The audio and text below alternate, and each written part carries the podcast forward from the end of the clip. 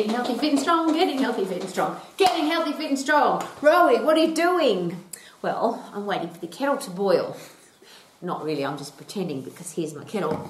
But the interesting thing about exercise, and one of the biggest things I've learned as an exercise professional, is it's not about how much exercise we do, it's how regularly we do it and how hard we work. It seems we've gotten a little bit caught up in hours of exercise or minutes of exercise, or the more we do, the better. And if we go back to basic anatomy and physiology, and wouldn't that be a good idea? There's been a suggestion that if you stick with the basics, you'll never have to go back to basics. and the anatomy and physiology of the human body is just fascinating.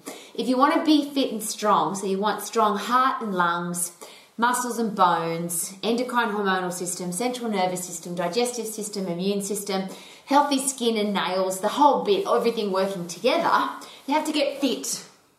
And fit people burn fat faster, fit people have everything working together more effectively, and most importantly, our brain. So we feel better when we're fit, we feel um, just, just happier we feel mentally tougher, we can think more clearly, we think more creatively because the brain being fit means we've got those really cool neurotransmitters dopamine, serotonin, endorphins, which is a painkiller, which is awesome, oxytocin if you exercise with other people or with your dog, and then brain derived neurotrophic factor, which is fertilizer for your brain, and that all comes from being fit.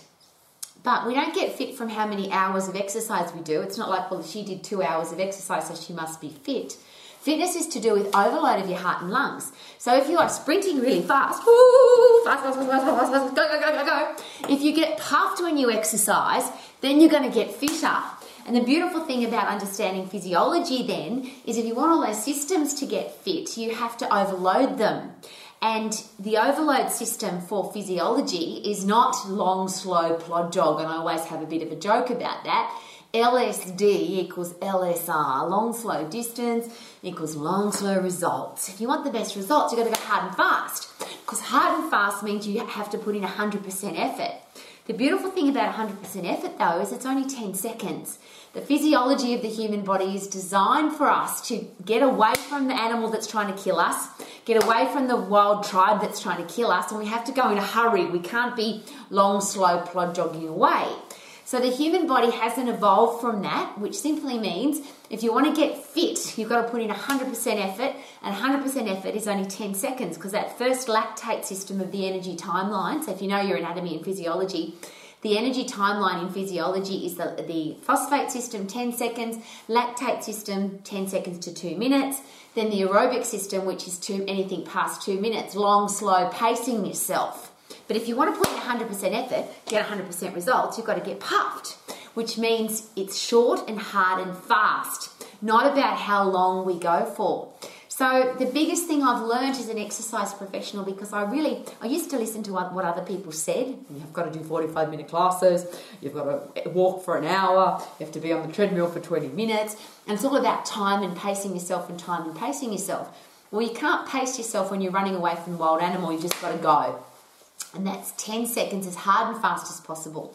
So here's the thing that's completely different as and I've been an exercise professional all of my life.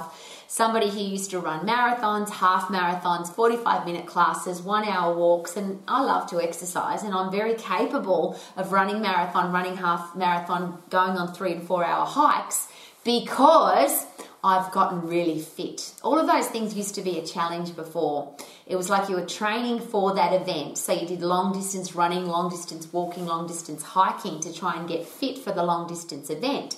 But fitness has got nothing to do with long distance. Fitness is about hard and fast for 10 seconds.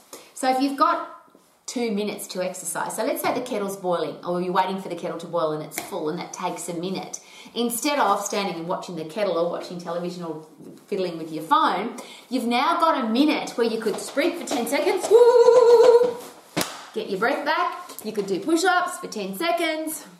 When you puff, get your breath back. You could jump squat for 10 seconds. Get your breath back. You could skip. You could run up some stairs, run through some soft sand. Anything that gets you puffed as hard and fast as you can. Go as hard, hard, hard, hard for 10 seconds then get your breath back and go again. So if you've got a minute, you might be able to get three or four of those in. If you've got half an hour to exercise, fantastic. So you sprint, get your breath back, sprint, get your breath back, sprint, get your breath back, and now you're going to be fit. and fit people burn fat faster, they have happy drugs pumping through their brain, they just feel better. So instead of trying to fit an hour of exercise into your life, why not fit little short bursts of 10 seconds throughout the day? Or if you like to exercise for an hour, let's just do it effectively. Why, why do we waste our time on LSD, long slow distance, to get LSR, long slow results, when you can go hard and fast and get quick results? Get fit really fast. Now, the second component to that though is strong if I'm a fit, strong human being, my life is completely different. So, yes, fit, I have a body that works effectively. But how do I get fit if I've got weak muscles and weak bones? How do I get fit if my body is weak and frail and isn't strong enough to sprint? And worse than that, as you get older, and I very proudly share with you, I'm a very old lady. But if you allow your body to get chronological, sorry, our body's going to get chronologically old. It's not about allowing it. it's just we're all getting older by the second. But I don't have to let my body get old physiologically because if I maintain my fast twitch muscle fibers, which I get from sprinting, and from lifting heavy, if I do light weights and I don't do 100% effort exercise, my fast twitch muscle fibers waste away. And that's again evolution because those fast twitch muscle fibers are designed for fast exercise. So if I never do any fast exercise, if I never lift heavy, if I never overload my body to its fullest potential, then those muscles don't they're not required anymore. If I used to be a sprinter and now I become a walker, my fast twitch sprint fibers in my muscles say, well, you're not sprinting anymore, so we don't, we, we'll just let them waste away. Muscles waste away as we get older, but the quickest ones that waste away, or the ones that are no longer required are the fast twitch muscle fibers if you don't maintain them. So that comes from sprinting, yes, but how do you sprint if you've got weak muscles? You can't. So you've got to have strong muscles.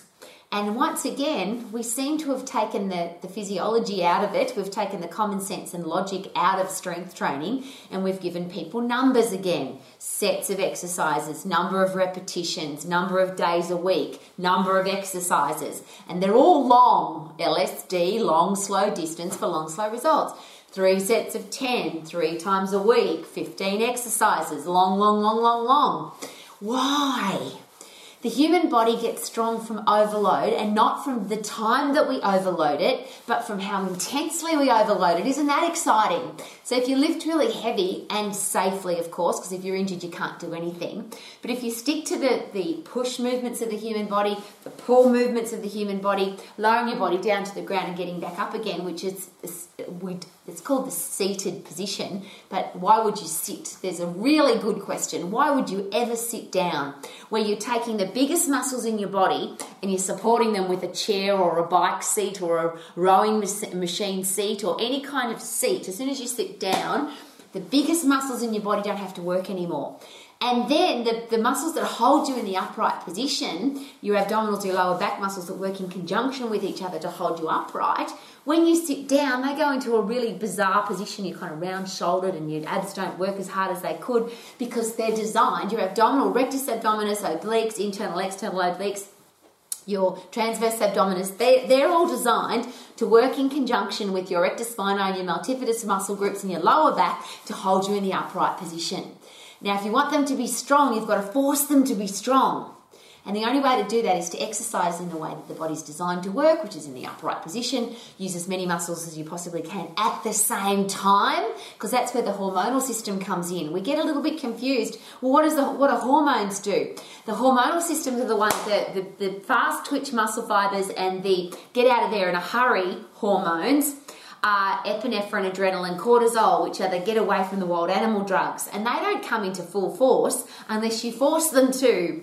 So when you sprint, when you lift heavy, epinephrine, adrenaline, cortisol, they have to pump really hard. Human growth hormone, testosterone. Now, as women, we don't get bigger muscles; we just get stronger one. Stronger ones isn't that exciting. I wish we could get bigger ones because we get a much faster metabolism. But when you're strong, you can then sprint hard. So you've got to get strong pick one or two or three maximum exercises, and that's where the time frame comes in. Um, I use my kettle as a timing device. I use my microwave or toaster as a timing device. I use my washing machine and my dryer as a timing device. If I go out into the into the laundry and the washing machine's got three set, uh, three minutes left on the spin cycle, I can now do my full strength training workouts. I can do my squats and lunges. I can do some chins. I can do some dips, and I've used every single muscle in my body to peak performance. Because when you do it in a hurry, you do it fast. Obviously, you're going to do it controlled so that you don't put your body into awkward positions. But the functional movements of pushing, pulling, and lowering yourself down without sitting your backside onto a chair, you just lower yourself down. When you push back up again, can you imagine the power required through those big muscles in your body to not just lift your entire body up, but whatever weight you're lifting as well? So if you want to get fit and you want to get strong, it's not about how long. Fit and strong is not long. Fit is fast, 10 seconds. Strong is fast, 10 seconds. How many times can I lift this really heavy weight in the phosphate system so my fast twitch muscle fibers have to work really hard? And could you too use your kettle, your microwave, your washing machine, your dryer as your timing device rather than I have to do three sets of 10 or I have to exercise for half an hour or I have to go to the gym three days a week? The more we pace ourselves through our workout, the less effort we put in. And I always use that example at the Olympic Games. There's one race and one race only that is a full 100% effort. It's called the 100 meter sprint. 100% effort into the 100 meter sprint. Anything past that, we're now getting out of the phosphate system, so we're pacing ourselves. The people that throw things and lift things are the shot putters and the javelin throwers and the power lifters. They're all in that phosphate system where it's 10 seconds of intense activity and they are the strongest, fittest people in the world. I'll say that again. The strongest, fittest people in the world are the people that do the shortest amount of exercise. Now, I get that you need to be fit for a hundred. Uh, sorry, if you're going to run hundred kilometers, you have to be fit to run hundred kilometers. But isn't it interesting that if you're really fit physically and you're really strong physically, and then you wanted to run 100 kilometers, is it possible that the, the fit, strong body you've got could take you through those 100 kilometers and the rest would be mental? And I ask that question very importantly because when I ask long distance event uh, champions, people who do Ironman events, people who do 100 kilometer runs, people who ride their bike for two or 300 kilometers, I always ask the question how much is fitness and strength and how much is mental? And they all say exactly the same thing it's mostly mental. Is it possible that if you're really fit, the fittest you can possibly be, so you can sprint really hard because you've got a really fit, strong body, that you could then have the mental capacity, the mental resilience to know that, hey, I can do this because I'm really fit and I'm really strong? Then, if I'm going to be doing a 100 kilometre bike ride, or a, a, some of those are three, 400 kilometres and a 100 kilometre run, or a 42.2 kilometre run for that matter, and I'm coming at you from somebody who's run 21 full marathons, 17 half marathons, and I used to do long, slow plod jogs, and wonder why I wasn't, I wasn't even enjoying it, and most of the time I was injured even though it's a compound compression force exercise, it's just you just get overuse injuries from banging your feet on the ground so many times. When I started doing sprint training for my marathon, so I started doing t- uh, 10 second sprints, have a breath, get my breath back, 10 second sprints, get my breath back, and I got really strong. That's when I really started enjoying my marathon running because I didn't have to spend hours of boring time on the road, boring, boring.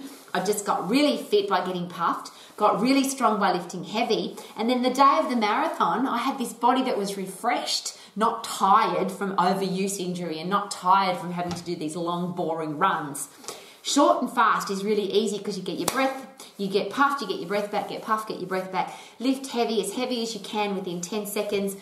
It's not slow and controlled, it's fast and controlled. Lift as fast as you can in a controlled movement so you're not putting any pressure through your joints and you'll have a strong, fit body and for long, long and strong for long. Hey, I'll rephrase that fit and strong for long. Wouldn't it be nice to work short and fast to get the best results possible? So get your kettle out, get your microwave out, get your washing machine and dryer, and use those as some timing devices. So if you're waiting for the kettle to boil, get some push ups in, get some squat jumps in, get some sprinting in, and before you know it, you'll be a fit, strong, healthy machine for the rest of your life. Woohoo!